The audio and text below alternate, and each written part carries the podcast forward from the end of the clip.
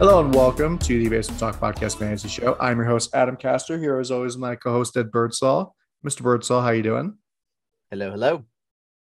How are we? Pretty good. Excited to talk about football and not talk about the Jets, actually, because the Jets are on a bye this week. We'll be able to cut a show in half by 20 minutes. Thank you. Literally. Oh, thank God. Yeah. This is one of my favorite shows of the year, but we don't have to talk about the Jets. These shows are considerably shorter. I wonder why.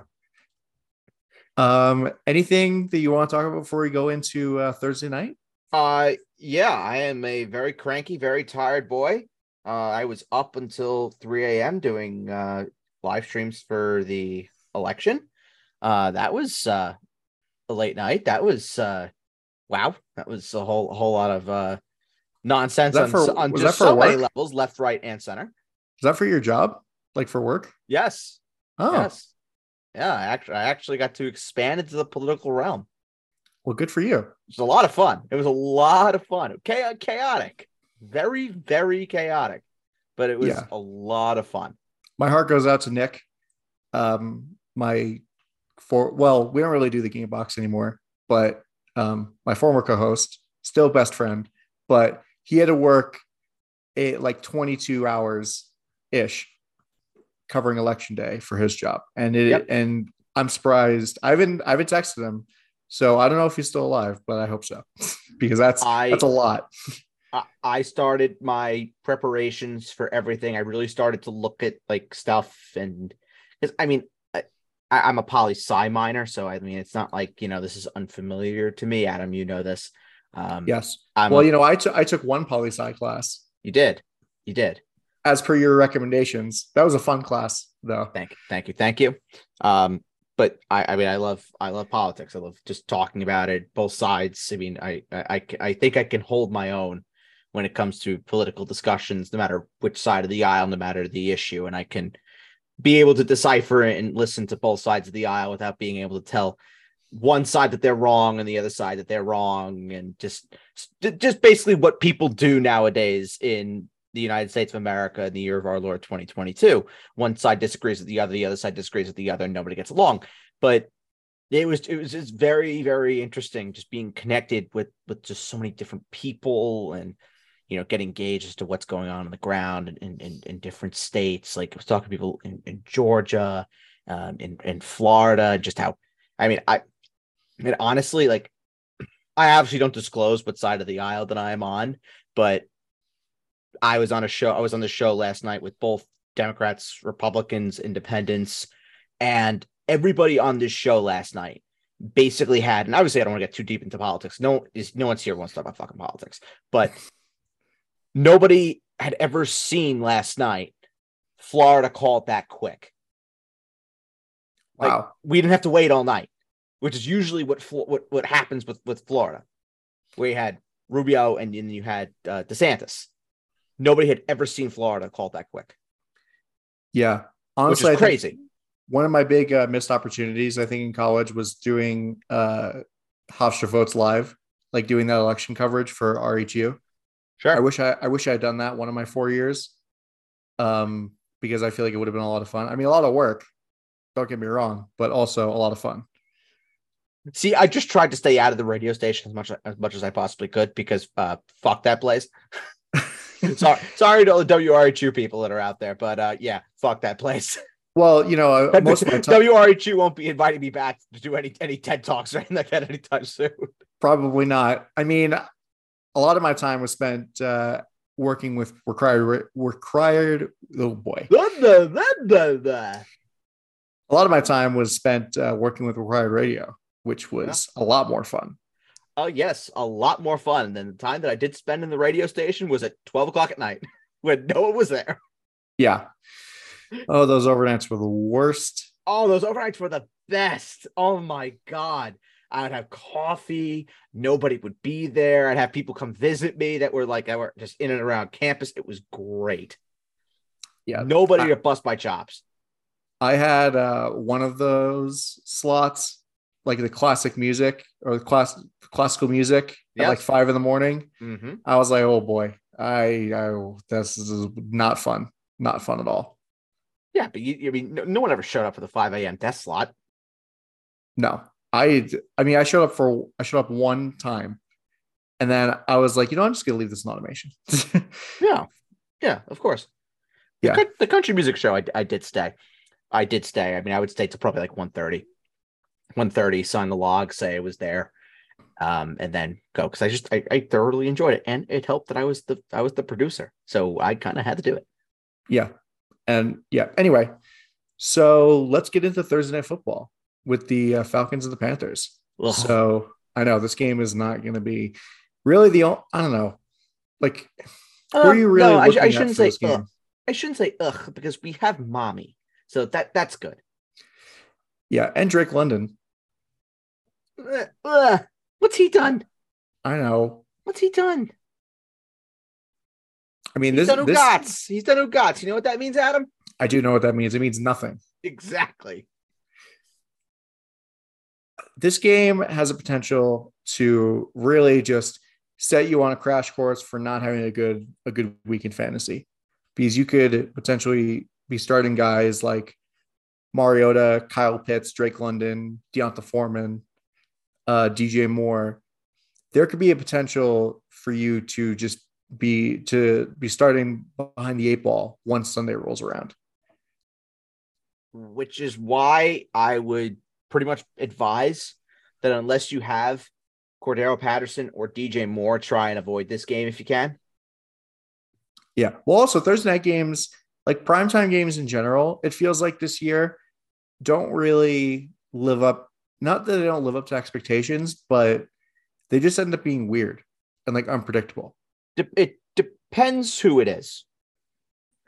I feel like all the Thursday night games, though, it feels like the guys that we didn't expect to be scoring points ended up scoring points. Sure.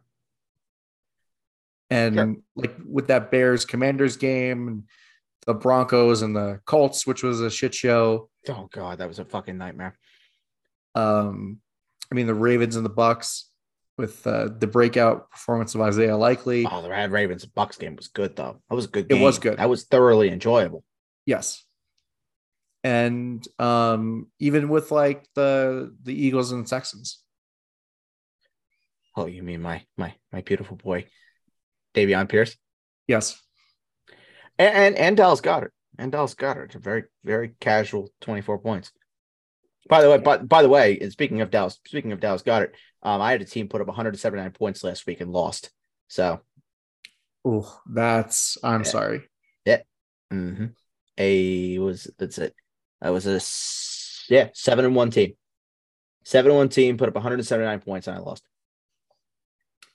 Yeah, last week. Granted, the team I went up against put up 212 points. So that's without bonuses. Wow. 212 points in full point. I'm just like, you got to hold your hand up. You just got to say, all right, I just got beat. Yeah, basically. Nothing I can do. Yeah, if Joe Mixon had an average day last week, I probably would have lost in the non-guillotine. And I didn't go up against Joe Mixon. Wow. That 212-point team, I did not go up against Joe Mixon. That's crazy. Yep. Yeah, so anyway... general thoughts on this game? Just, I don't know, try and avoid it if you can. Yeah, but I mean, some people may have buy issues, and you know, you may have to start Marcus Mariota. He's a fine start. He's a mid-range QB2, my QB18. Interesting with the Atlanta running backs still. I am enthused about Cordero Patterson getting the goal line work. It'll be interesting to see if he gets an uptick in his usage. Cordero Patterson's borderline top 12 play. You're going to start him. You're going to feel good about the start, but it'll be interesting to see how much they use Algier and how much they use Huntley, since both were used quite heavily last week. I'm not playing Drake London, quite honestly. Drake London, and you have to leave on your benches until further notice. And Kyle Pitts, it's bewildering at this point with Pitts. He has his good weeks, he has his bad weeks. Against Carolina 2 weeks ago, he had 5 catches for 80 yards and a touchdown. So if you want to start Pitts knowing that he just 2 weeks ago had a good game against them. I could see people doing it. Some people may not have a choice, but I could tell you right now, just based off of guys that you could pick up off the waiver wire, I would rather start Greg Dulcich. I would rather start David Njoku if David Njoku plays this week. Yeah, I agree with you. Because, yeah, Kyle Pitts is like you just don't know, for one thing, and he really could screw you if you start him with expecting something, but he just gives you a dud for sure. Yeah, and then for Carolina, it's pretty simple. DJ Moore, you could start as a wide receiver too. You're kind of crazy that, you know, I know we talked about this last week or a couple weeks ago. I had DJ Moore pretty much as a top 40 receiver at one point during the year, and now he's back being talked about as a wide receiver too. I am a little nervous though that they were very quick to put Baker Mayfield in last week against Cincinnati, and now Sam Darnold potentially being back in the fold, and they've said that Sam Darnold is going to play at some point. I think the hook for PJ Walker is quick, which worries me a tad. But then again, they're home. They're against Atlanta. They played a competitive game against them 2 weeks ago. I like DJ Moore with PJ Walker more than I do with Baker Mayfield and Sam Darnold. You start him, but you be cautious of the fact that there's a chance that Baker Mayfield comes into this game and potentially Sam Darnold if he is active on the roster. But the thing with Carolina are the two running backs. It's Deonta Foreman and it's Chuba Hubbard. Chuba Hubbard is supposed to play in this game. It does not have an injury designation. He is healthy. He is back. I'm going to be very interested to see what they do with Hubbard. If he's more of the third down guy, if they give him full series at some point, I think it's going to be a mix of both.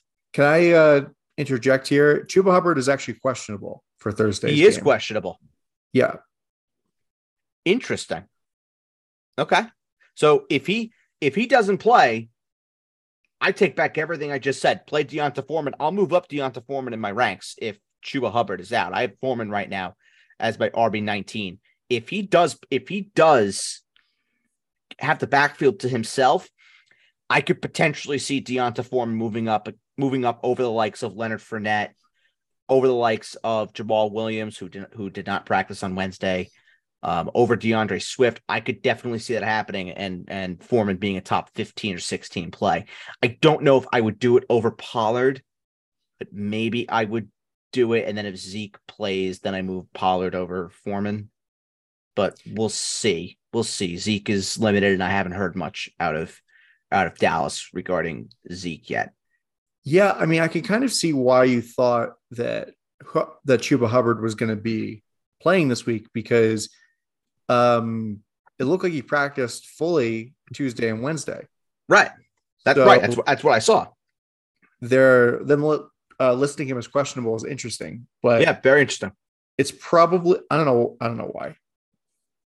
Maybe it's a gamesmanship thing. I have literally no idea why they would do that.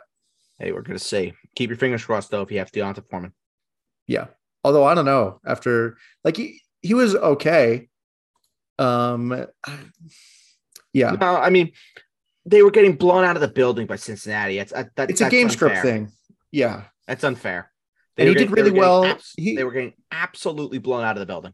He scored 31.8 points in full point PPR against the Falcons 2 weeks ago. Yeah, two of his last 3 weeks, he's been over 100 yards. So if he gets the backfield by himself again, like you just said, this is a guy that had 100-plus yards against Atlanta 2 weeks ago. So, and now he's at home. So you could expect something very similar to that if he's the guy by himself. And by the way, also, weather is going to be a factor in this game because of the hurricane that's working its way up the East Coast. So that game on Thursday could be a little messy. Well, that would be good for the running backs. Yes, it would.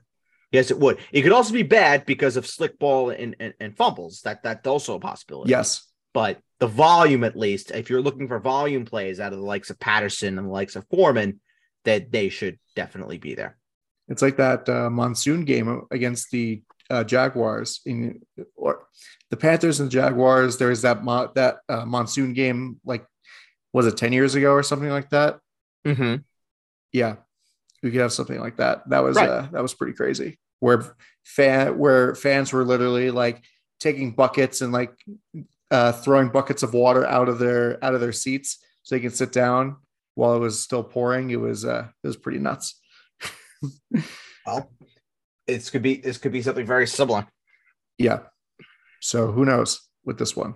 Mm-hmm. And that's why Thursday night games are weird, is because you can't win your league on Thursday or win your week on Thursday, but you can lose your week on Thursday. It's like drafting. Sure. All right. Actually, I didn't even mention the teams that were on bye this week, so I will do that real quick. There are 4 teams on bye. It's the Cincinnati Bengals, the New England Patriots, the New York Jets, and the Baltimore Ravens. So a lot of key players who you will be looking to replace, like Lamar Jackson, Kenyon Drake, Isaiah Likely, Mark Andrews, Joe Mixon, not Jamar Chase. He's already out anyway. T. Higgins, Tyler Boyd, Joe Burrow, and then the guys in the Patriots, Ramondre Stevenson, Damian Harris, that sort of thing, and Garrett Wilson and Michael Carter and James Robinson. Anyway, so yeah, that's that. Let's get into Sunday with the Seattle Seahawks making the cross-country trip, probably the longest trip that they can make, except for maybe Miami, would probably be the longest trip, like miles-wise. But the long trip to Tampa Bay. They're going even further than that. Oh, really? Mm-hmm. Munich. Oh, that's right. They're going even further than that. So yeah, it is the longest trip they could possibly make. Man, I am very stupid. I totally forgot about that. Yeah, 9:30. Yep, at the Allianz kickoff. Don't forget, set your lineups. Yeah, or set an alarm. Set your lineup Saturday night. Yeah, or that. And very simple. Very simple. If there are guys that are questionable going into the game that you're not going to be up for to put them in your lineups, and there's a 50-50 shot they may not play, very simple. Leave them out. Very simple. Because again, we talked about this when Alvin Kamara was a surprise scratch when they played in the London game. I have zero tolerance for people who are not up. I just don't have any time for it. Yeah. Also, especially for people on the West Coast, that game is going to be at 6:30 in the morning for those that are all the way on the West Coast. For me, in Mountain Time, it's a little manageable, 7:30. So by the time I wake up on Sunday, it'll probably be like halftime or something. Yeah, which is why if there are any question marks, you just leave them out of your lineup and you go from there.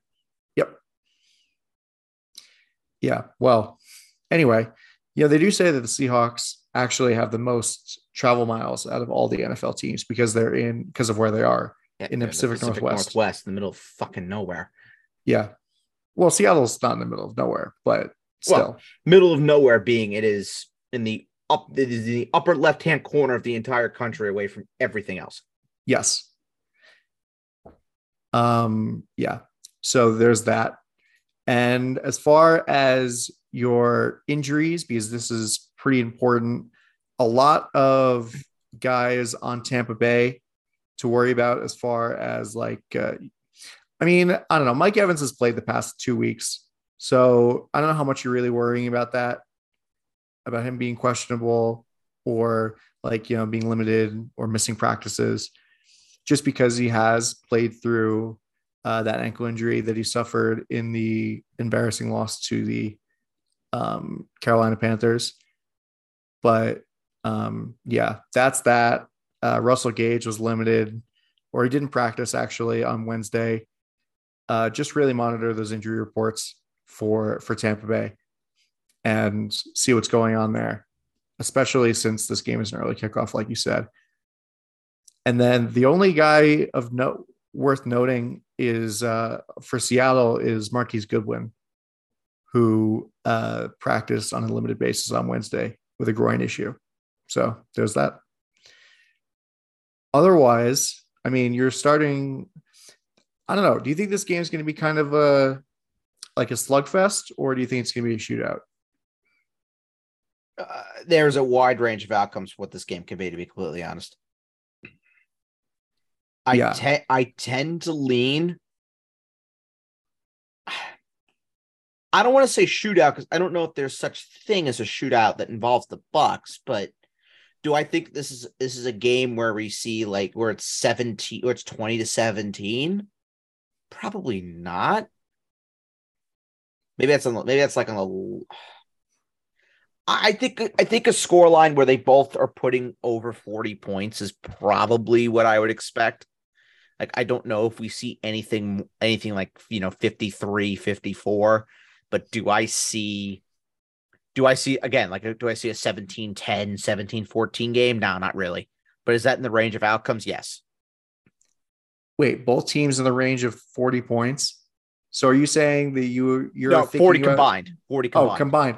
I was like, so you're looking like 45-42 is a shootout. No, so combined points. So 20, okay. So 22-20, 23-20. But 17-10, even though I don't think that is what this game is calling for, it is definitely in the range of outcomes. Yeah. I think the real question though with Tampa Bay is the running back situation. Yeah. I mean, if there is a game where you would expect something from Fournette, this might be it. The volume has not been the problem with him. It's just been how effective he's been, and he has not been very effective at all. I mean, I would even go as far as to say Rachaad White has looked better than him, to be honest. So I'm not saying this is my, plea to fantasy managers like I was doing, 2 years ago with Cam Akers and then last year with Amon-Ra St. Brown. We haven't gotten to that point yet. I haven't found like that guy yet, but Rachaad White is pretty close to being that guy where I'm just like, I'm slamming the desk, begging and pleading with people to pick up Rachaad White, even if you don't have Leonard Fournette. If you have Leonard Fournette, he is a must add. He's a must add. I don't know how you don't have him, but if you don't have Leonard Fournette and you have an available roster spot, Rachaad White is one of those guys that is a lottery ticket, because if something happens to Leonard Fournette, Rachaad White has league winner written all over him. Also, he has a play as a ransom note, basically, to the Leonard Fournette owner. Sure. If your trade deadline has not passed, sure. Yep. But the Tampa Bay Buccaneers have averaged 60.7 rushing yards per game. And I mean, the numbers speak for themselves when it's that bad. Their running backs are basically at a point where they don't score, they're useless. Yeah. That sounds about right. So you need Fournette to score. The good thing with this offense is that we have seen that when they do get on the 2-3 yard line, they do have the tendency to want to run the ball in. So even if the yardage is not exactly great with Fournette, he has a great enough chance to score, which is what keeps him in the startable range. He's my RB16 this week. And like I said, if there's no Chuba Hubbard, then Deonta Foreman will be moved above him. Yeah. And for the receivers, I mean, if Mike Evans plays, then you're starting Mike Evans. Yeah, Mike Evans is going to play, and he's a must-start. Yeah. And Chris Godwin, he hasn't scored, at all this year. No, he has not scored. But he's not giving you Chris Godwin-like numbers, but at least he's giving you double digits since coming back from the injury that he suffered in week one against Dallas. Mm-hmm. So that's something. And he's been very flory. He hasn't hit that ceiling yet. And he's caught 6 or 7 balls in every single game since coming back from that injury. Correct. And he's had double-digit targets in all of them, I believe, except for one. Yep. And that was the game against Atlanta. Right. I'm still on the train that Chris Godwin is one of the best buy lows in fantasy right now. I'm still very much all in on that, especially in full point PPR if you can get him. But he's a mid-range wide receiver too. I would play him. Yeah. Well, I feel like this is the kind of game that, I don't know, I feel like he would get the ball in this game, because I feel like Tariq Woolen is probably going to be on Mike Evans in this one, mm-hmm. and this might be good for guys like Chris Godwin.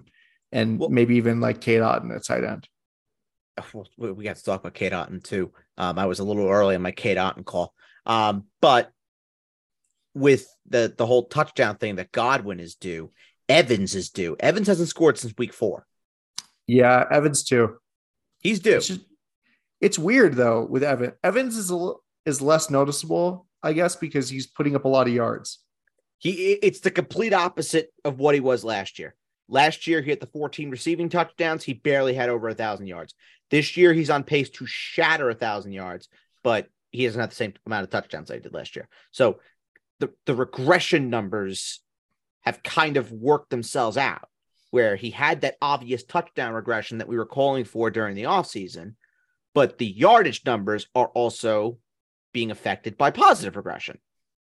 So it's a good thing, but obviously you want the touchdowns. He hasn't been that monster play yet, but he's been super safe. He's been super safe. That's all you can ask for. He has not been super volatile, which is good. He's had only 2 really down games. The rest have been really, really good. Yeah, I mean maybe 3, I guess, if you want to count the New Orleans game, but he got kicked out of that game. So I guess do that. I would count that. And then he didn't do great against Pittsburgh. And then last week against the Rams. Yeah, those were the 2, the Pittsburgh game and then the Rams game. And then Tom Brady, the guy that obviously, people are, concerned about what do you do with Brady? Do you start him? He is my QB 12 this week. He is my QB 12. If there are, just looking at some of the waiver quarterbacks that you could have picked up this week, Justin Fields, I would rather start over him. Geno Smith, I'd rather start over him. Kirk Cousins, I'd rather start over him. If Dak was dropped, I'd rather start Dak over him. And quite shockingly, to be honest, I was kind of stunned when I ran the numbers of what I expected from Jimmy Garoppolo this week. I do expect Jimmy Garoppolo to have a nice week at home Sunday night versus the Chargers. I have Garoppolo ahead of Brady. I would start Garoppolo over Brady this week. That's interesting. Yeah, but Brady's a fine start. Like, I would start Brady over Lawrence. I would start Brady over Daniel Jones. I would start Brady over Jared Goff, Aaron Rodgers, Derek Carr, Mariota. So Brady's a borderline QB1. Although it's kind of ironic though that you would start Jimmy Garoppolo over Tom Brady in fantasy. Yeah, it is funny, just because of the whole history and everything like that. Yes. And then with Kate Otten. He's a low end tight end 1 this week for me. Wow, he's a low end tight end 1. The Seahawks concede the most fantasy points to the tight end position. They allowed Zach Ertz to score last week, so I'm really, really liking the conditions that Kate Otten could potentially score for the Bucks again this week. It looks like he's finally gaining the trust of Brady a little bit, and we all know how much Brady loves to throw to the tight ends. I'm really, really liking Kate Otten this week. The Seahawks, like I said, they allowed a touchdown to Zach Ertz last week. And before they allowed the touchdown to Zach Ertz, they've been pretty much allowing 60 yards to tight ends. So I could see a game where Kate Otten has 4 for 50 and a touchdown. Pretty much is pretty similar to what Zach Ertz had last week versus the Seahawks. So yeah, I like Otten as a low end tight end 1. Actually, Arizona's the worst team against tight ends. Seattle's it is Arizona worst. Now. Seattle's the second worst. Okay, yeah. Last week Seattle was the worst. So I don't know how that changed, but hey, I don't know. I guess no fan had a big enough day that they were like, "We're going to change this." I guess so. Moving on to Seattle, though, are you starting Geno in this game? Yes, I would start him. You're obviously starting Kenneth Walker. That's a given. Yes. Do I have Walker higher or lower than I did last week? I have him lower this week by 1. I have Walker as my RB10 this week. Interesting. Because I'm loving Dameon Pierce in his matchup against the Giants. That prompted me to move up Pierce a little bit over Walker. But Walker's fine. Walker's completely fine. I'm loving Walker. I think he scores against Tampa. They've been absolutely gashed by the run. Yeah, I like him in this one too, because he just scores touchdowns. That's just what he does. He scores so many touchdowns. Yes, he does. If all else fails, he scores. Yes. What about the receivers? I like them both. I like them both this week. I like Lockett a lot. I like Metcalf a lot. Metcalf, my wide receiver 13. Lockett, my wide receiver 16 in full point PPR. Starting both. There you go. Noah Fant or Will Dissly? Let me see where I have Fant as my tight end 18. Will Dissly is my tight end 23. So neither one is on the startable radar for me. Fant in deeper leagues, sure. If you have bye week issues, yeah. I just noticed this. They still have Greg Olsen as a Seattle Seahawk. Jeez, that is hilarious. In ESPN fantasy, they still have Greg Olsen as a Seahawk. He is quite retired. And I'm pretty sure they still have Eli Manning as a Giant. I think they do still have Eli Manning, but that's besides the point. It was like that last year. I do know that because that was a fun tangent that we went on, seeing all the retired players that they still have in ESPN in ESPN fantasy. But and how little they update their database. They really don't. But that's a discussion for another day. Save it for the offseason when we actually need stuff to talk about. Correct. Next up into the 1 o'clock slate. Minnesota heading to Buffalo. Minnesota. Do you want to start with your boy? Who's my boy? You know, Josh Allen. Oh.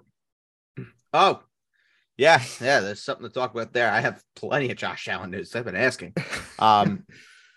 So, of course, Josh Allen dealing with the elbow injury as a result from the absolute attempted murder that was put on him by the New York Jets last week. Absolutely criminal, absolutely disgusting. Everyone in the New York Jets should be arrested and charged. Sean McDermott did say that Josh Allen is day-to-day. This is an interesting injury because they're not sure if it's actually a sprain to the UCL or it's a sprain to the nerves around the UCL, which is basically like consistently hitting your funny bone. So it's quite uncomfortable. But just speaking to several medical professionals this week and just asking about it and saying, you know, what's the deal with this injury? Is it a long-term thing? Is it a short-term thing? You know, what's kind of the course of action with this one? And there really is a wide range of outcomes with this, that Josh Allen can play, he can throw, he can change the way he throws to alleviate pressure on the UCL, which there would be no difference to him and he could be fine. Buffalo could take the careful approach and sit him for a week, and we can have a Case Keenum revenge game against the Vikings at home. A Case Keenum, Stephon Diggs revenge game. Yes. So that's absolutely within reason.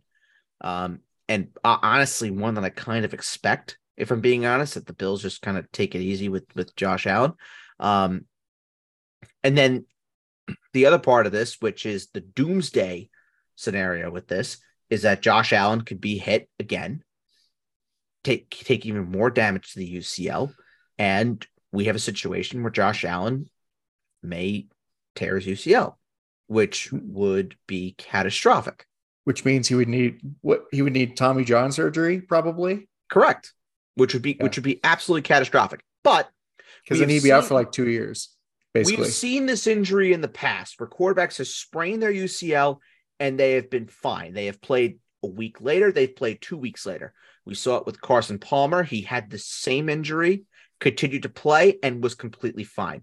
We saw it with Nick Mullins, had the same injury, played, was completely fine.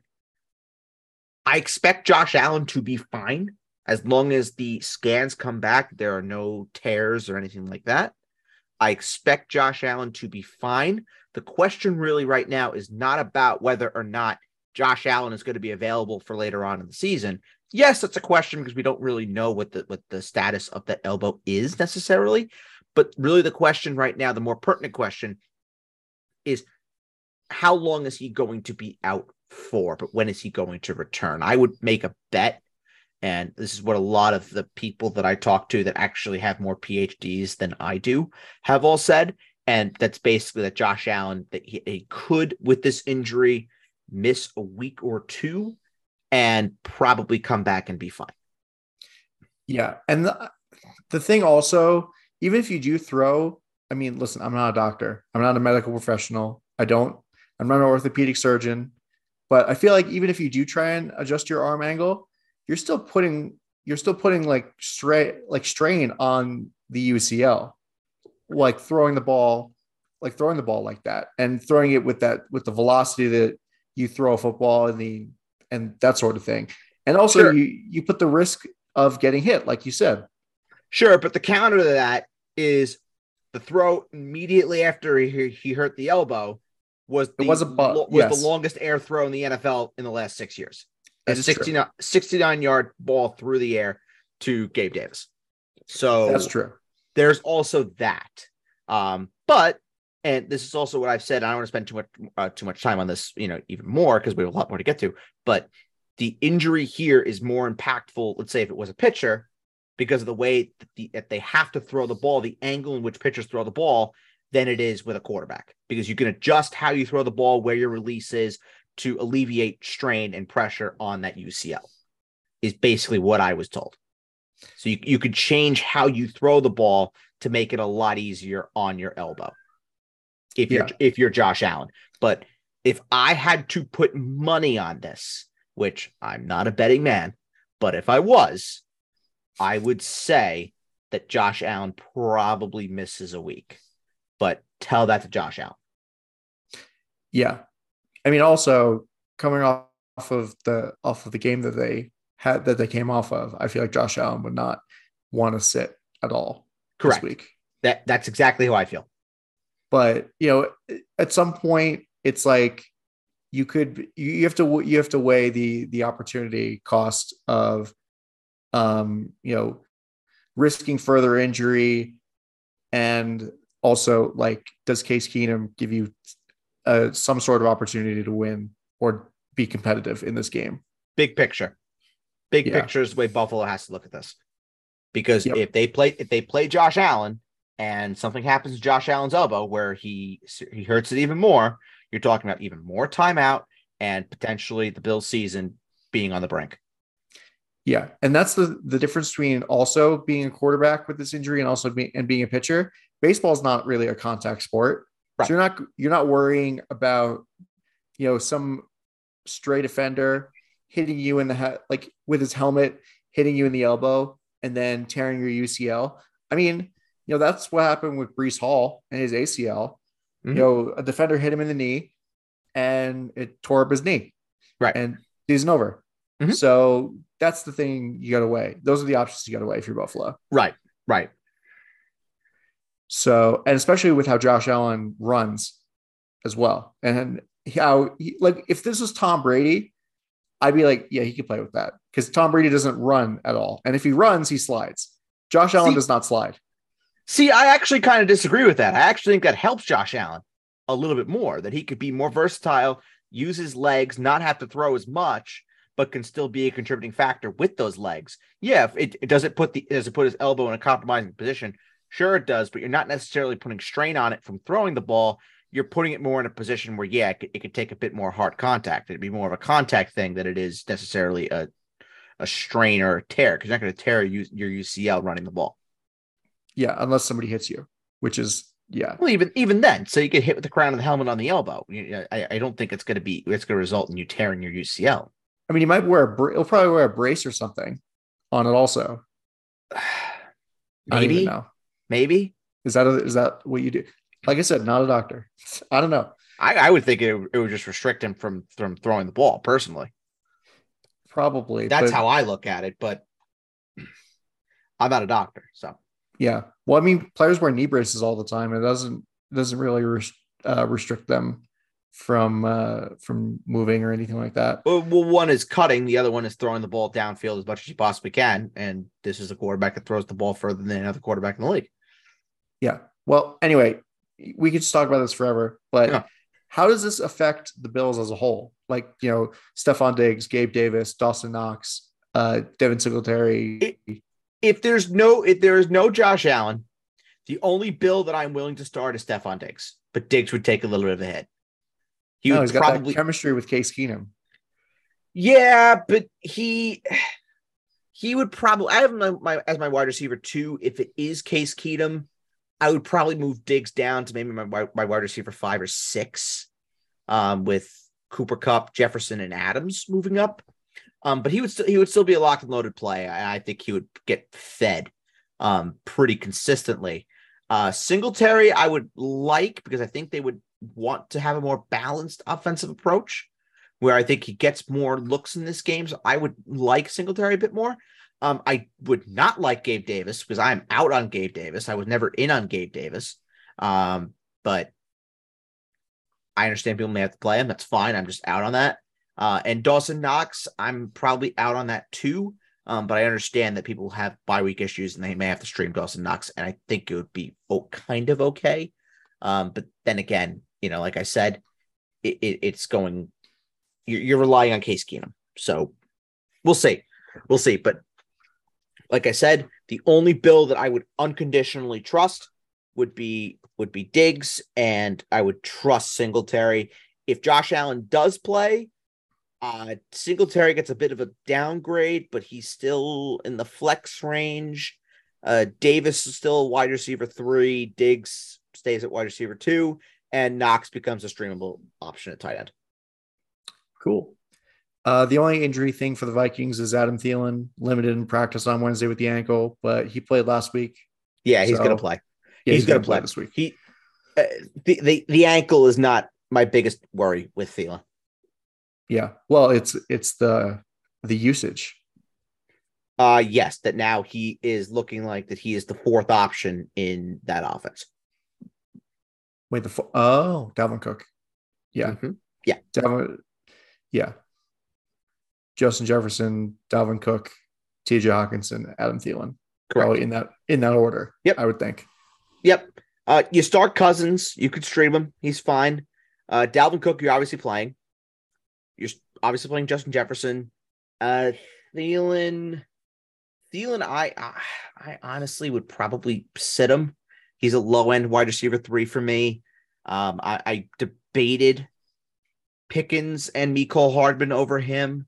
I'm closer with Mecole Hardman. He's my wide receiver 36. I'm closer with Mecole Hardman to putting him over Adam Thielen just because Hardman has scored in 3 straight weeks, and he has a good matchup versus Jacksonville at home. Yeah, Mecole Hardman's been putting together like a sneaky good season. Yeah, in a contract year. Look, he's playing for his cash. Look at that! Who would have thought? Yep, and Hockenson. Listen, I love the usage that Hockenson got last week. I would expect that it's going to happen again. Caught all 9 of his balls for 70 yards. I like Hockenson a lot this week, and I think you start him as a top 5 play. All right. Cool. Next up here, the Detroit Lions and the Chicago Bears. The real story for this is the running back situation in Detroit. It's got to be, and it has been for the past couple of weeks. But we're going to keep talking about it just because a lot of people, it's not just me, because I own both of them. I'm a manager of both DeAndre Swift and Jamal Williams. A lot of people are very concerned about this backfield. Sure, but there is something else I want to talk about before we talk about the backfield. That's Jared Goff, and he's a very popular streaming candidate this week. I just want to point out the numbers that Jared Goff has on the road this year. Week 3 at Minnesota, he completed 25 balls on 41 dropbacks, 277 yards, a touchdown, a pick. 14.9 fantasy points. He finishes the QB 18. Week 5 at New England, completed 19 balls and 35 dropbacks, 229 yards, no touchdowns, 1 pick, 6.9, finished as the QB 29. Week 7 versus Dallas, completed 21 balls on 26 dropbacks, did not throw a touchdown, had 2 picks on 228 passing yards, 3.5 points. Finished as the QB 28. There is a massive home road split with Jared Goff. If you can avoid it, I would sit Goff this week just because of those home road splits that are obvious, that jump off of the page. I am urging everybody that's listening to this podcast. If Aaron Rodgers is available on your waiver wire, which he may be, please, for the love of God, pick up Aaron Rodgers. Aaron Rodgers is a starting quarterback for the Green Bay Packers. He is also part-time owner of the Dallas Cowboys. That's very accurate. Pick him up. I know that all is not rosy in Packerland right now. I understand, but guess what? I would much rather take the chance on Aaron Rodgers at home at Lambeau against a team that he has owned in his career versus Jared Goff, who has terrible home road splits and is on a bad football team. Go Rodgers over Goff. Aaron Rodgers is owned in 82.1% of ESPN leagues. That's fascinating because I think I've probably seen him in about out of 19 leagues. I think he's available in about 8. Wow. Yeah. All them single quarterback, obviously. Yes. But it's true, though. You know, I actually, last night I watched the Matt Flynn comeback that I'm sure you're well aware of. That was a fun one. Yeah, I'm sure it was fantastic. But the running back situation now with Swift and Williams, that Dan Campbell has just said they're going to work DeAndre Swift back slowly. And this is kind of the nature of the beast now. Obviously keep an eye on the practice reports with Jamal Williams. If he continues to sit and he does not practice, then obviously this is good news for DeAndre Swift, but I would expect Jamal Williams to play. I would expect Jamal Williams to get the continued, continued bulk of the work here. And yeah, this is another thing actually. So I don't know if it's an ESPN problem or like a information thing, but I'm not seeing anything for Jamal Williams on the injury reports. I saw that he did not practice on Wednesday. Let me just have a look, unless that was someone else that I saw. Yeah, he was not spotted at practice on Wednesday. Huh. Okay. Yeah, not spotted. Maybe he wasn't listed on the injury report. Maybe it was an excused absence or something, but he would have popped up as a personal or whatever. So, you know, that he was not spotted. So I wasn't smoking crack or anything. But okay. I was making sure because I was like, I don't know. I didn't see anything like that. So yeah, but honestly, Adam, to answer your question in short, I think you kind of have to start both of them. If you have Jamal Williams, if you have DeAndre Swift, I hope you have Jamal Williams. And I think I would probably start both of them. It just depends on what your options are, who you have as better options. Like obviously if you're down, like I know you, Adam, you know, I'm down Joe Mixon. Right. You're down Joe Mixon this week. I would probably start both of them. I would start both of them and, you know, hopefully get the touchdowns with Williams or Swift and get the receiving yards with Swift and just take all the yards that you get out of the Lions backfield, which, I mean, to be fair, I mean, the Chicago Bears backfield just bleeds points to running backs. I mean, they've allowed a touchdown to a running back now, I think in the last 4 weeks in a row, I want to say. I know they since week 5, they have allowed a touchdown in every game except for week 1 against San Francisco for obvious reasons, and week 4 against the Giants. Okay, so they bleed points to the running backs. Yeah, they allow the 6 most points to the running back position, and they've allowed. Let's see, 1, 2, 3, 4, 5. They've had 5 games of over 100 rushing yards. So yeah. I would say you start both of them. And then you're going to start Amon-Ra St. Brown, and you're going to keep an eye on Josh Reynolds. I actually would consider Josh Reynolds in 12 team and deeper leagues if in 3 receivers, if you need. If he plays, if he doesn't play, I'm not starting another Lions receiver. I don't care if DJ Chark plays. I don't care if Khalif Raymond is in. I would not start anybody else. The 2 guys that I would be starting from the Lions in terms of pass catchers would be Amon-Ra St. Brown for sure, and then Josh Reynolds in 12-team deeper 3-receiver leagues if he plays. Yeah, and I don't even know who's the tight end now in Detroit. Brock Wright. So I assume you're not starting him either. Absolutely not. Good to know we're on the same page there. Chicago. So Justin Fields, obviously, I think for this one is a pretty solid start, just going off of what he did last week. My QB6 this week. I can't believe I'm saying it. Wow. Yeah. How the mighty have risen. That's fantasy for you. Unbelievable. He's my QB6. He's a must start. We talked about it in the offseason with Trey Lance. We talked about it at points this year with Marcus Mariota. We talked about it at some points this year with Malik Willis. It's the rushing floor that he is going to give you. That even if Justin Fields does not have the best passing day in the world, and let's just look at what he did last week. Let's look at what he's done the last 4 weeks, right? He has not thrown over 200 yards in every game. He has thrown less than 200 yards in every game, minus one. But in the last four games, Justin Fields has had over 60 yards rushing. Three of the last four, he's at 80 yards rushing. Three of the last four, he's at least a rushing touchdown. That is as stable of a floor as you are going to find in fantasy when it comes to the rushing quarterbacks right now. Now, do I expect that the Justin Fields letdown is coming? Yes. Yes, I do. Because teams are going to figure this out eventually. I always say this when it comes to the rushing quarterbacks that are strictly rushing quarterbacks. Teams figure these guys out. Because the way you stop this is you put a spy on them and bam. That's the way you kind of freeze that.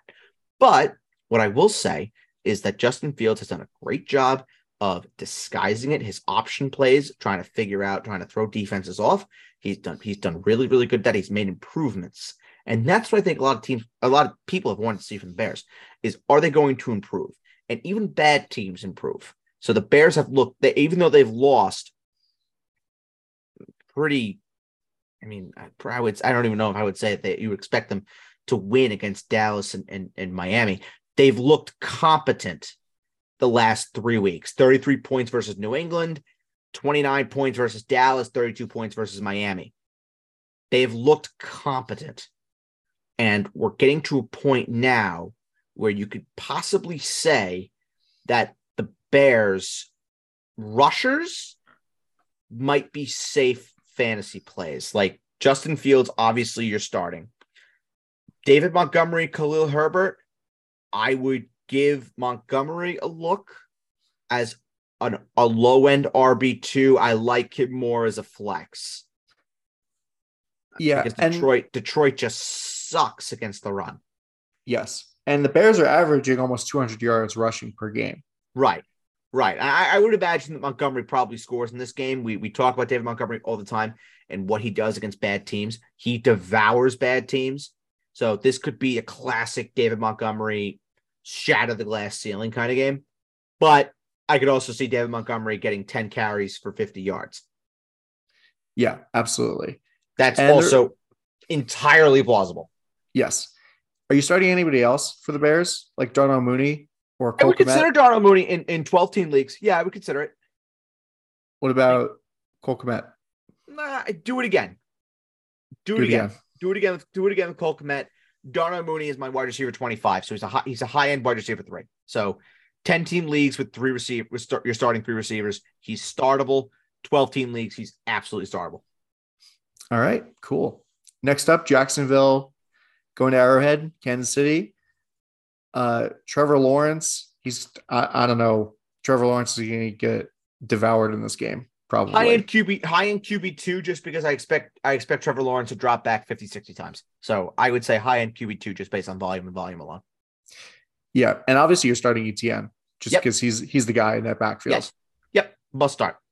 And I guess just extrapolating based on what you said from a volume perspective for Lawrence, Christian Kirk, you think you'd be getting a lot of those targets? Yes, I do. I think he takes advantage of a very prone Kansas City secondary. My wide receiver 15 this week, he's a high-end wide receiver too. Starting. And Evan Ingram is questionable, but just monitor your injury reports and see if he's playing or not. So yeah, he's a low end tight end one. I'd rather start Kate Otten over him, but he's startable. Okay, Patrick Mahomes obviously starting. And then the running backs. Was Clyde dropped in the guillotine? Yeah, that's crazy. Yeah, I dropped him. Oh, yeah, that's crazy. Why would you do that? Who's he playing over? He's not playing over Jeff Wilson. He's not playing over Jamal Williams. He's not playing over Dameon Pierce. He's not playing over Austin Eckler. That's true. I have no use for him. He's useless. I honestly, I'd be sitting both Kansas City running backs. I don't care how juicy the matchup is. They just both of them have just been absolutely useless. You can't start either one of them. Mecole Hardman, if he plays, he was either limited or sat out of practice with abdominal soreness. Low end wide receiver 3, definitely a dart throw, but one that you rationally could go ahead and do. Yeah, if you're desperate. I wouldn't even say desperate. I think there's some logic behind it. I think there's some level of logic behind it. But then again, can the floor fall out? Absolutely it can. That's the thing with these really volatile guys is that, yeah, the highs are great, but the lows just – sometimes the lows aren't worth it. Yeah, he's super, super volatile. And that's the thing with fantasy.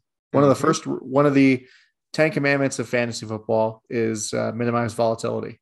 Yep. Minimize risk. Yep. And Mecole Hardman is very, very risky. Who is not very, very risky is Juju Smith-Schuster. His floor continues to just be excellent. He is a wide receiver 2 for me this week. I'd be starting him across the board. Than any other Kansas City receiver, MVS, probably not. I continue to hold Kadarius Toney. I think they're going to keep on working him back into the fold. I wonder if eventually he does take that Mecole Hardman role. Well, they traded for him for a reason. Right. In the meantime, continue to hold Kadarius Toney. He's not a start yet. And that guy, Travis Kelce, obviously going to go ahead and start. Yeah. You know, I've never actually heard of that guy before this game. Neither have I. He actually went to my brother-in-law's alma mater, Cincinnati.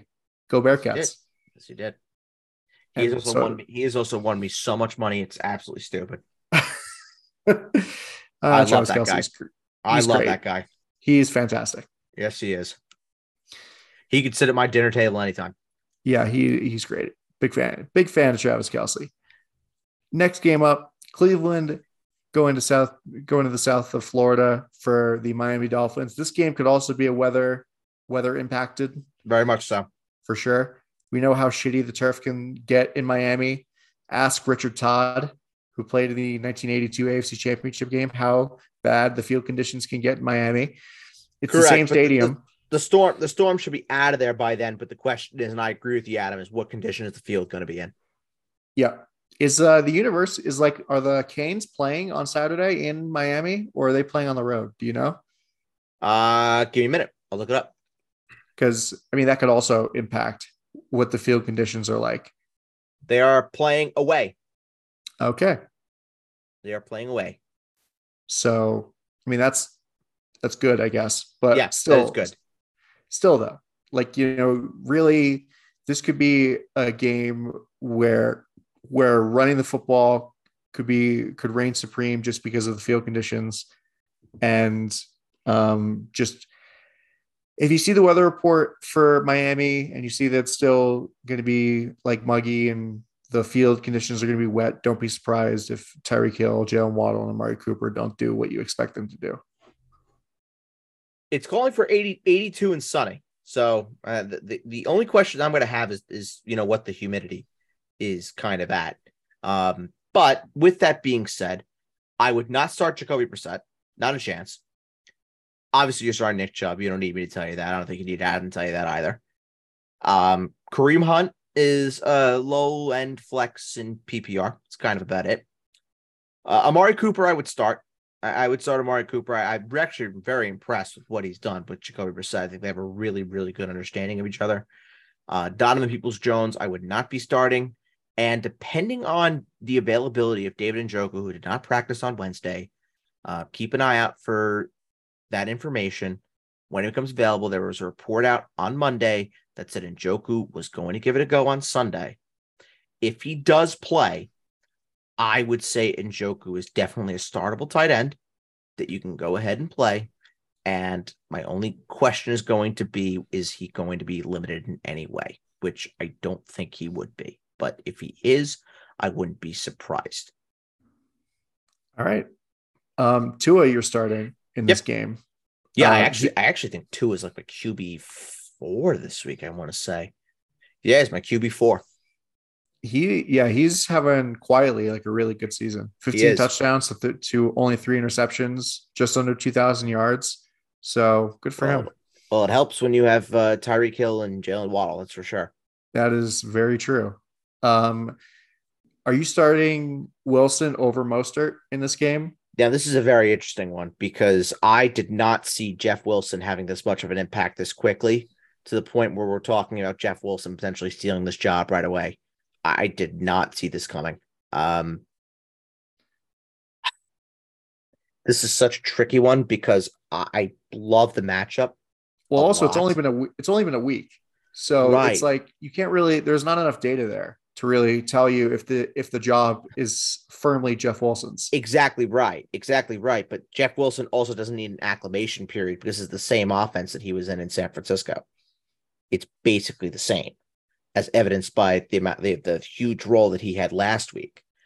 Where do I have Wilson and Mostert? So I have Wilson at 25. I have Mostert at 26. So I have them back to back. They're high end flex plays. I mean, you could start them. It's risky. The matchup is good. Conditions call for a good rushing day from the Dolphins. I'm also enthused that Wilson was the guy who got the touchdown last week. Oh, and Mostert scored too, didn't he?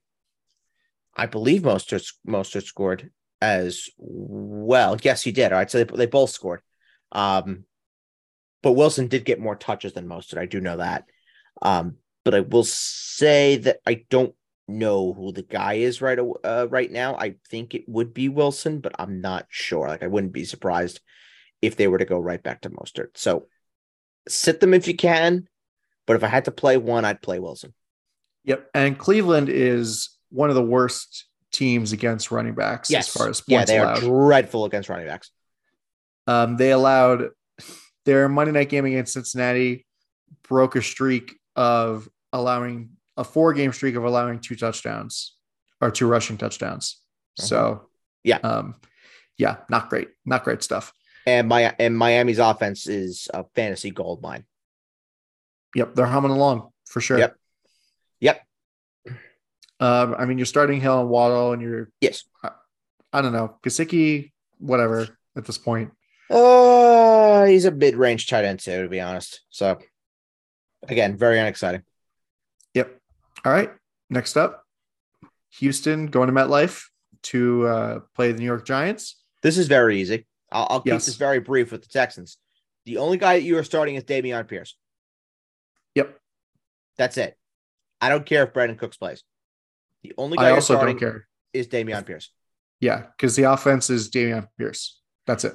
I would say though, Chris Moore is a stash because he was the guy last week with no Nico Collins and no Brandon Cooks. But if Nico Collins is back, Chris Moore is useless. And maybe Nico Collins becomes a stash. Maybe. But Pierce right now is the only guy in Houston that I'm willing to start. And for the Giants, I feel like you like your guys that are not receivers in this game. Daniel Jones is streamable, and Saquon Barkley is a smash play. So also Giants defense. We didn't really talk about defenses all that much so far. No, we haven't talked much about them. The Giants defense, sure. And let me just see where I have them in my ranks. They're a top 10 play. Yeah, they're fine. Yeah, they're fine. But I also love Pierce this week, so it's hard for me to be all in on the Giants defensively. But with Davis Mills and how beaten up that offensive line is, there's the potential there for sacks. So, yeah. As a top 10 play. I not just sacks, but also turnovers. I mean, the Giants are also the 5th best team against the run. Like, as far as fantasy points. Yep. They led the 5th fewest points to running backs, I believe. Yes. Yep. So that's something to keep in mind there. Next up, let's go with New Orleans and Pittsburgh. So it looks like it's going to be, I guess it's going to be the Andy Dalton show going forward. Yep.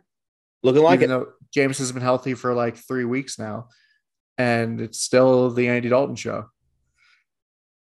That's a mystery to me, given how bad Andy Dalton looked on Monday Night Football. But, I mean, what do I know? Pittsburgh allowed the most points to opposing quarterbacks. So Andy Dalton could be a sneaky stream. I only have my QB 19. I'm not into the talent, to be quite honest. But is it entirely possible that he dumps one off to Alvin Kamara and he takes one to the house? Yeah, it's possible. It's possible. Oh, wait, maybe not, because I'm not playing. I'm not going up against Alvin Kamara this week, so he probably won't score. Alvin Kamara only scores when he plays me, so is what it is. Is what it is. I mean, I don't know. Alvin Kamara is still good.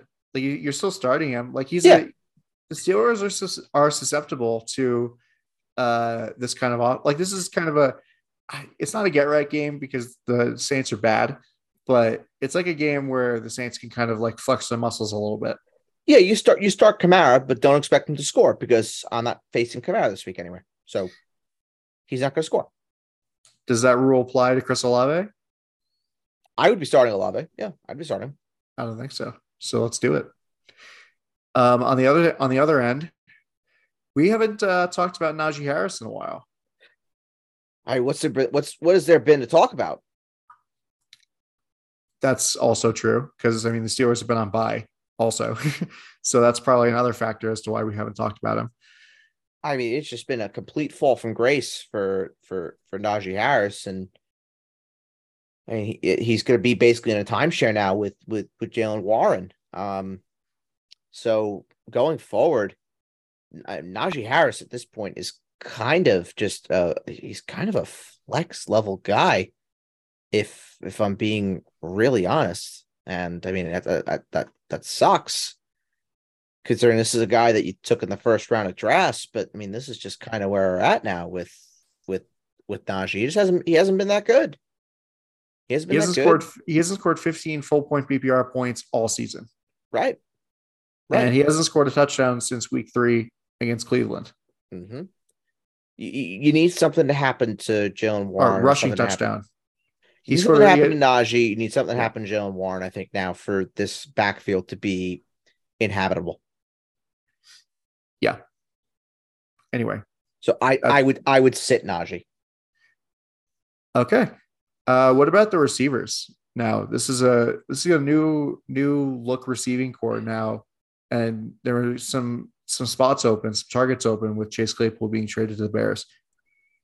Yeah, there definitely are available targets here. I'm still low on the Steelers receivers. I know that the consensus is pretty low on them as well. I have Deontay Johnson this week as my wide receiver 33. George Pickens I have as my wide receiver 37. So they're basically middle of the road wide receiver 3s. It's kind of where they're at now. And then really the guy that I think is the more noteworthy start here for the Steelers is Pat Freiermuth, who is my tight end 6 this week. So I would be starting Pat Freiermuth. Yep. But bear in mind, surprisingly, the New Orleans Saints are allowed the fewest points to tight ends. But did allow a touchdown last week to Isaiah Likely. Yes. That was their first touchdown to a tight end that they allowed all season. Yep. Just because Isaiah Likely is that good. But Kenny Pickett does love himself some Freiermuth. Yep. Absolutely. And start the Saints defense. Yes. That too. Last game in the 1:00 slate, the early games, Denver going to Tennessee. Surprise inactive for Ryan Tannehill. I think the expectation from a lot of people was that he was going to play on Sunday against Kansas City, but ended up being Malik Willis coming in. So I don't know what the situation is going to be for this week at home against Denver, but just really monitor your injury reports for that for sure. It's looking like another game time for Tannehill unless something changes. Yeah. Well, I mean, I guess it'll be easier this week because they're not traveling and the game's at home. So, yeah. 1 o'clock start too. So you'll know, but honestly, you're not starting either one of them. Yeah. I mean, really the only guy that you're starting in this game for the Titans is Derrick Henry. Yeah. He's fine, I guess. Yeah. He's okay. He's all right. Pretty mediocre if you ask me. Yeah. Very, very mediocre. I mean, the guy's just had 100 yards rushing in every game since week 4. He's had a touchdown in every game this year, -2. Yeah, he's fine. Yeah, he's fine. He's fine. Yeah, you start him. And I mean, it's crazy. I mean, I don't want to go back and talk about it. I know we talked about this during the offseason, but the disrespect that was coming into this year for Derrick Henry. My God. And it's like, what are people like when people are shocked? He's their whole offense. Yeah. Like, why is this a surprise? Like, for fuck's sake. Coming from people that just do an entire podcast without swearing. That's harder for me than it is for you. Yeah. But I mean, we talk about Derrick Henry. I get all riled up. The water rhinoceros himself. Yeah. Yeah, well, I think there's a joke that we have amongst the group that I watch the games with that it takes a half hour for Derrick Henry to run 10 yards, but it's so beautiful when he does it. I love him. I absolutely love him. The human rain delay, Derrick Henry. Oh, he's amazing. He is just amazing. Honestly, I think the Derrick Henry discourse is really just because of you see the usage and it's any other player. That's not Derrick Henry. You see that usage that he's had over the past couple of years. You're like, this guy's legs are going to fall off at some point. But because it's Derrick Henry, he's fine. He's like, I'm only growing stronger. Yep. And he still plausibly has 2, maybe 3 years left that he could still do this. I mean, with the heavy usage, maybe you expect the tires to fall off eventually, but I mean, this dude is just bigger and stronger than everybody else. And, if he can win with size at the end of the day, size could take you a long way in the National Football League. And Derrick Henry has proved that. Plus, he was a late bloomer. He was. He was stuck behind DeMarco Murray, Eagles legend, DeMarco Murray. Yeah, Cowboys legend, DeMarco Murray. Let's not get that shit confused. Cowboys legend, DeMarco Murray for a couple of years where we thought that he was in danger of being cut. And then in 2018, he just burst onto the scene. Yeah. I mean, but even in 2018, he still had 215 carries, which I mean, you look at 2019, look at 2020, 300 plus carries in both years, 2020, 378 carries, 2000 yards. He really doesn't have a lot of tread on his tires, which is great. Which is fantastic. I mean, if we hold on, let me just do some quick math here. So he has played 94 games and he's had 1,500 carries. So let's just do this math. He basically averages for his career. He is basically averaged in the range of 250 carries a year. For his career, which quite honestly, I mean, we've seen running backs do a lot worse. Yeah, that's pretty normal, actually. It's very normal. It's very, very, very normal. Well, I think it's kind of skewed by two extremes where he didn't get a lot of carries in his early career. And then he's getting a lot of carries in his late career or his prime now. Right. So it's just two extremes. They meet in the middle. Sure. But that's another conversation for the offseason when everybody says that Derrick Henry is washed and he's finished and it's too much usage and his legs are going to fall off. And then he breaks Eric Dickerson's record for rushing yards in the season. Yeah, exactly. So there you go. And then he also breaks LT's record for rushing touchdowns as well at the same time. Yeah, and Adam, the exact number, if you want to know, he averages about 226 carries a year. 226. That's really not bad. That's pretty normal. It's very normal. So that's not that bad. I think it's just the concentration of usage that's really the problem. Mm-hmm. Yeah, I would agree. And he's going to have another season. This is going to be his fifth season in a row with double-digit rushing touchdowns. Yep. Incredible. Yeah, I mean, people talk about Tom Brady as like somebody who has like crazy career longevity. Derrick Henry is getting there. Yeah, he is. But for Denver, who do you like on this team? Jerry Jeudy and Greg Dulcich. Cool. That's kind of it. Fun stuff. All right. I'm so excited to talk about this because it's bullshit. What's going on in Indianapolis?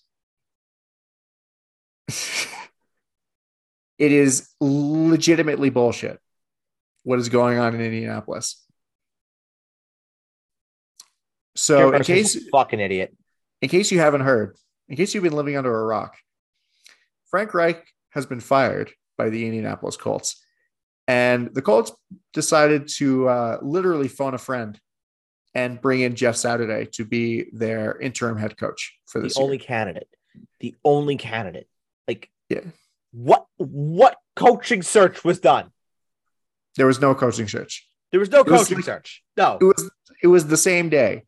Usually it's the same day if the guy's already on the staff, but they brought in somebody from outside. Yep. And on the same day to be their interim head coach. Guy who was coaching high school football. Yep. When they have two guys who have been NFL head coaches on Frank Reich's coaching staff in yep. John Fox and Gus Bradley. Yep. Granted, John Fox did go to a Super Bowl. He went to two Super Bowls, actually. Mm-hmm. Yep. But Gus Bradley was terrible in Jacksonville. But John Fox could have been something. He could have stabilized the ship. But for sure. No, Jim Irsay decided to go with his boy, Jeff Saturday, who could be great. But this is a terrible position to put him in. And you know what? And you know what's crazy? I would make a bet that we have not seen the last of Matt Ryan. Well, if he's healthy. I think Matt Ryan may have a part to play in this because I genuinely don't know. Because Jeff Saturday said that this is not just an audition for the Colts job. It's an audition for 31 other teams. What puts him in the best position to win and show off to other teams that he's head coaching material? Starting Sam Ehlinger, who has looked awful, who has looked terrible, who has looked so bad, or Matt Ryan, who has looked awful, terrible, so bad, but is a veteran that you could stable this ship with. Well, Matt Ryan. Exactly. Because at least Matt Ryan has a floor. Yes, exactly. Exactly right. Idiotic, dumb decision. I hope it works out for Jeff Saturday. I really do. But yeah, this is all levels of bad. And quite honestly, unless Jonathan Taylor is playing, which I don't know if that really means anything, there's not an Indianapolis Colt that I'm willing to start. Yeah. And that does include Michael Pittman. Yeah, this team just, I don't even know. And I know the matchup is good, but I don't trust that Sam Ehlinger is going to be able to do the business. And that's what it comes down to. It does not come down to Michael Pittman. It comes down to Sam Ehlinger being one of the worst quarterbacks I think I've ever seen. Yeah. I mean, there are Raiders fans hoping that they lose this game so they can get Josh McDaniels fired, which would also be hilarious. This could be a fireable game if the Raiders lose this. Although this is a Colts revenge game against Josh McDaniels. It is very much so. A Jim Irsay revenge game. It's so fitting to see the Colts win this game. Yeah. I don't know what the spread is on this game, but whatever it is, bet on it. Looks like it's 6 points. That's it? Yeah. Oh, wow. I thought it was going to be a lot more than that. I forget. Does minus mean that you're favored or plus mean that you're favored? Minus. So it's the Raiders are favored by 6. Okay. So they're 6-point favorites. Okay. I thought it was going to be a little bit more than that. to be quite honest, but okay. And then for the Raiders, I would stream Derek Carr. I would consider it as a top 15 option. Sure. Josh Jacobs, I expect a big bounce back from him. Devontae Adams, you're going to start him. And outside of that, if Darren Waller plays, then sure. But outside of that, I'm not starting Hunter Renfrow. I'm not starting Mac Hollins. Who knows with Darren Waller? I mean, he's been out with that hamstring injury for weeks. Yeah, for like a month now. And he's been practicing, which is the craziest part, is that he's been practicing, but they haven't played him. Yeah. I mean, I was like, I'm sick of this. I picked up George Kittle in the guillotine because I was like, I need a better tight end than Robert Tonyan every single week. Yeah. Yeah. I also picked up Josh Jacobs. What a fun, that team that lost in the guillotine. Sad to see you go, but that's some good pieces. Welcome home, Mari. Welcome home. Yeah. That was a fun one. He had three tight ends that were like top five tight ends. For me, stuff. He only had one that was a top five tight end. Well, yeah, okay. He had Mark Andrews. That was the one. Yeah. That was the one. I didn't put a bid in for Kittle. I didn't put a bid in for Pitts. Yeah. Well, Pitts went for $0. Yeah. And even $0 was a lot, to be quite fair. I feel like you should be getting Fab to pick up Kyle Pitts. It's like going to the grocery store and you have bottle deposits and you buy something that's for less money than the bottle deposit. So you get paid, you get money back. Exactly. It's fun stuff. All right. Next is the game that I'm sure you're excited to talk about. The annual loss to the Green Bay Packers by the Dallas Cowboys. Yep. Bingo. Or at least semi-annual. Mike McCarthy revenge game. That's also true. Oh my God. Against Aaron Rodgers, Mike McCarthy could say "fuck you" to Aaron Rodgers to his face, and Aaron Rodgers could say "fuck you" to Mike McCarthy to his face. In Lambeau, yep. Also in Lambeau, the boos are going to be outrageous. Mm-hmm. Probably. Yeah. So, I mean, if the Packers lose this game, then you know that their season is truly fucked. Why? Because Dallas is such a bad team, or because their record at that point is insalvageable? No, not because of Dallas being a bad team. It's because the Packers usually beat the Cowboys. That's true. Right. True. Okay, that's fair. That's fair. So, part owner of the Dallas Cowboys, Aaron Rodgers. Yep. Yeah. Mm-hmm. So that, but also it's also part of the Packers being at 3-7 potentially, having that being kind of unsalvageable as far as like playoff hopes. And if Minnesota takes on the Bills without Josh Allen and the Vikings win that game and the Vikings go to 8-1, they would have a 5-game lead in that division. Well, no, that's not true, because then the winner of, well, unless Detroit beats Chicago, then they would. Yeah. I mean, a 5-game lead with 6 or 7 to play is insurmountable. Yeah, that's a lot. So, yeah. I mean, Aaron Rodgers is good. Like, I would start him. Yeah. I would start him personally. What are you hearing as far as the injuries with Aaron Jones? Everything I'm hearing is that all the scans came back clean and that he's looking like he's going to play. So if he does play, obviously you don't have much of a choice. You have to start Aaron Jones. And then you're not going to start A.J. Dillon if Aaron Jones plays at this point. Yeah, if Aaron Jones plays, you don't start A.J. Dillon. But if Aaron Jones, for whatever reason, doesn't play, A.J. Dillon is a must start. Yeah. With Romeo Doubs being out for 4 to 6 weeks with a high ankle sprain, are there any receivers on this team that are worth it? I think Christian Watson definitely gets a bit of a boost. Obviously, Allen Lazard gets a boost, but I mean, you're probably playing Allen Lazard anyway. And I also look at Samori Toure as well. He could definitely get a boost here. Those are all the guys that I would be looking out for. If I had to rank them, I would probably say for me, it's obviously Lazard is 1, then Christian Watson would be 2 for me, and then Toure would be 3. But close. And then Robert Tonyan. Yeah, I actually think Tonyan is an okay start. I think Tonyan is an okay start. I think he'll get some of the targets that Dobbs vacated.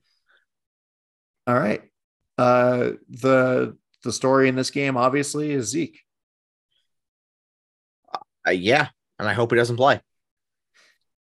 Honestly, me too. For my sake of the guillotine, I hope that he does not play. I hope he doesn't play because Tony Pollard has looked great, and it would be much easier to have Tony Pollard as a top 12 option than Pollard as a top 24 option, and Zeke is like a borderline top 30. But Dak, you're starting. If I actually think Pollard, you play no matter what.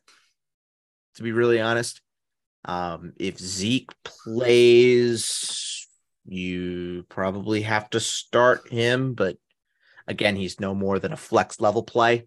CD, you're starting. Michael Gallup, you're not starting. Noah Brown, you're not starting. Dalton Schultz, you start. High end tight end two, Dalton Schultz. You start him. There you go. Let's see. And Cowboys defense, you don't need me to tell you this. Cowboys defense, you're 100% starting. Against Aaron Rodgers? Best defense in the National Football League. Cowboys defense with the best defensive player in the National Football League, Micah Parsons. Sauce Gardner. No, it's Micah Parsons. Micah Parsons, the guy the New York Giants traded down to and did not take. Well, I will be excited to see when Dallas gives you a -5. Because Aaron Rodgers will throw for like 300 yards and 4 touchdowns. Yep, probably. So just be wary of that. Uh-huh. All right, last game before Sunday night, Arizona going to LA in a playoff rematch. Yep. This game, I don't know. What do you got for this one? Kyler Murray, you're starting. James Conner, I wouldn't be starting, but yeah, it's eh. It's really. DeAndre Hopkins, you are absolutely 100% starting. There is no chance in hell that you could ever convince me to sit DeAndre Hopkins in any condition. Rondale Moore is a fine start. He's a high-end wide receiver 3 for me. And Zach Ertz, you're starting. For the Rams, I would not be starting Matthew Stafford. Matthew Stafford actually concussion protocol. That is something to closely monitor, because if Matthew Stafford does not clear concussion protocol and the Rams have to go in with a backup. Who's the backup quarterback for the Rams, Adam? Do you know? Oh, is it still John Wolford? Oh, if it's John Wolford, that's not good. That's very, very, very bad. It is John Wolford. Oh boy. All right. So I would not be starting a Rams running back. Please go pick up Kyron Williams, stash him in your IR. There's a chance that he is activated though for Sunday. And that would just be another running back to add to this mess. Cooper Kupp, you're obviously starting. Allen Robinson, you don't start.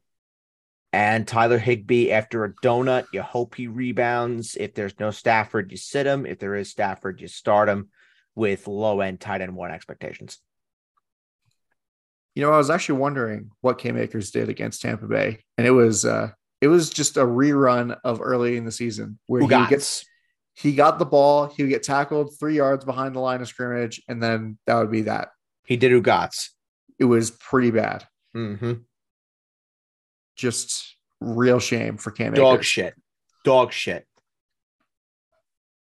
I mean, that game for the Rams was also just bad in general because Darrell Henderson just didn't do anything either.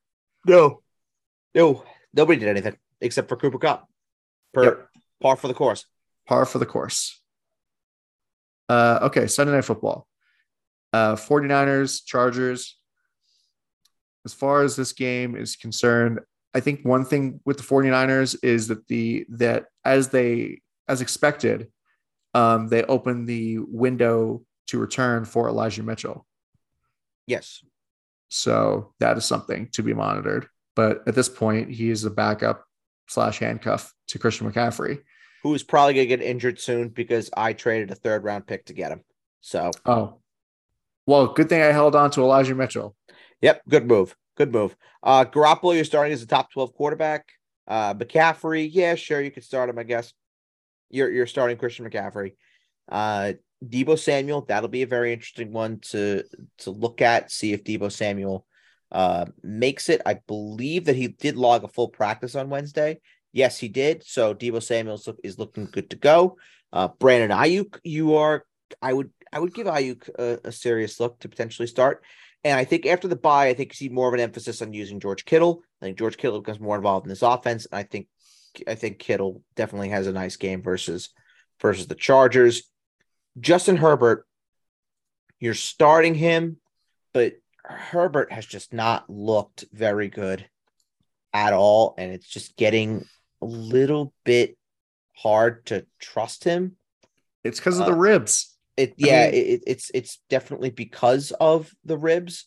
I know that he was actually dropped in our guillotine, and I'm going to be very curious to see tonight whether or not anybody goes out and claims him. Ooh. That'd be very, very interesting if someone goes out and takes that shot. I don't know if I would personally. I don't think I would either, because I have Joe Burrow and Geno Smith, so I'm kind of okay. Right. So, but Herbert, if you have him, you're starting him. You can't really sit him. There's not really anybody else that I think that you can go and pick up that would be better than Herbert. Austin Eckler, that guy, yeah, you're starting him too. If Keenan Allen plays, I guess you start him. But didn't really practice on Wednesday. Yeah, he's probably going to be on a snap count anyway. So we'll see. And, you know, really, outside of that, it's like if Josh Palmer plays, great. You'll start Josh Palmer if there's no Keenan Allen. If Mike Williams plays, you're going to play Mike Williams. We'll see. No, I don't think he's going to play. I think he's ruled out. Or he's week to week, is what Brandon Staley says. Yeah, but it was 3 to 4 weeks, and then with the bye, so there's a shot, but it's a long shot. But well, so he played against Seattle, right? Then there was the bye. Mm-hmm. Then last week against Atlanta, so that's 2 weeks. Yeah. So this would be week three. It would be close. I doubt it. But if he plays, obviously you're starting him. But I wouldn't expect it. And Gerald Everett, I would play. I would be playing Gerald Everett. I think he has a pretty good game against San Francisco.